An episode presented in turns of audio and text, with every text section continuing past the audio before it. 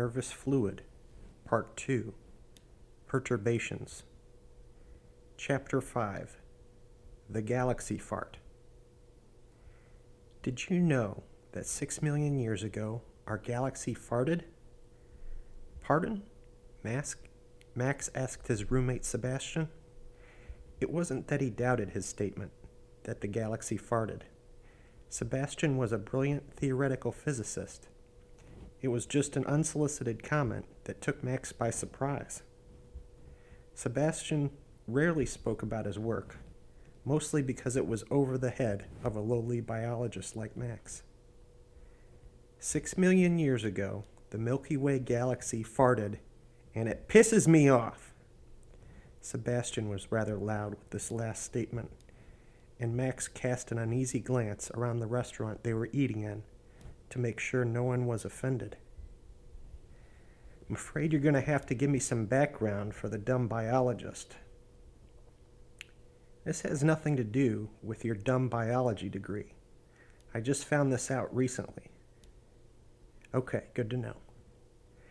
At the heart of every galaxy is a supermassive black hole that continually eats stars within its orbit. Occasionally, one galaxy will eat another, and the primary galaxy will emit an incredible burst of light and gas at each magnetic pole of the supermassive black hole. This is the single brightest observable, observable event in the universe, and it is called a quasar. Astronomers have recently realized that when a supermassive black hole eats a puny star within its own galaxy, there is still a quasar effect, but is barely visible. Using an infrared telescope, they have found evidence of a giant glass cloud, that suggests our own universe ate a sizable star approximately 6 million years ago. Thus, the fart. Interesting. So, why is this fart such a problem for you? Seems to me you should be gratified that our galaxy has health, healthy bowels. It just screws up my whole PhD dissertation. All of my math was based on what I thought was the known mass of the galaxy. My ratio of dark matter was way off. In fact, this glass gas cloud is so huge, there may not be any dark matter at all. I thought we had a 16 dimensional galaxy. At this point, both of Sebastian's hands were on his head, clasped through his hair. Both of them still had the typical manicure of graduate students, even though Max was officially finished with his studies. I thought physics was supposed to be more objective than the other scientists, sciences. Either this or that, do a test, figure it out. I'm a theoretical physicist, a glorified mathematician. I make models of supposedly unobservable phenomena because it would make take machines the size of the solar system to do an actual experiment. Then an astronomer comes along and ruins everything. Sebastian usually had the calm demeanor of his European upbringing but this day he was out of sorts and almost manic.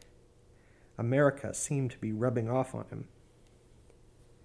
Well, you'll figure something out, Max offered, to soothe his obviously damaged ego. I'm not much of a grinder, man. I don't have the patience for doing experimentation or looking up at the stars every night. Physics is going back to these guys, and I have to wait on them to tell me what to do. It totally sucks. Sebastian lowered his hands from his head and looked straight at Max for a second. His European demeanor seemed to kick back in, but his long hair still stood up comically from where his hand, he had his hands through it. I apologize, Max. This was supposed to be a celebration dinner for your new job. Tell me all about it. Enough of my whining. Well, it's in Sierra Madre, not far from here so it's a nice commute, and I can keep you as a roommate for the time being. Max smiled and Seb- Sebastian offered a wan smile back. Other than that, it's a private nonprofit that does er- experimentation called THMI. It's pretty prestigious, and there was a lengthy screening process, but they didn't give me many details on what I'd be working on. But man, does it pay well for a biologist out of grad school. It sounds like a dream come true. Have you told Indiana Jane yet? I plan to tonight. She should be happy. Max sounded uncertain about the last part. His relationship with his archaeologist girlfriend was challenging. She was often gone months at a time on her digs, which is why she, he still lived with Sebastian. Her own roommate did not miss her so much as she had a live in boyfriend. A waitress passed by, and Sebastian stuck out an arm. It's his birthday, Sebastian said to the waitress. Her eyes lit up, and she ran to the back to grab her cohorts. Damn you, Max said, as he shook his head in disapproval, and Sebastian just shrugged. It was not Max's birthday. Within a minute, they were surrounded by a horde of clapping and singing waitresses.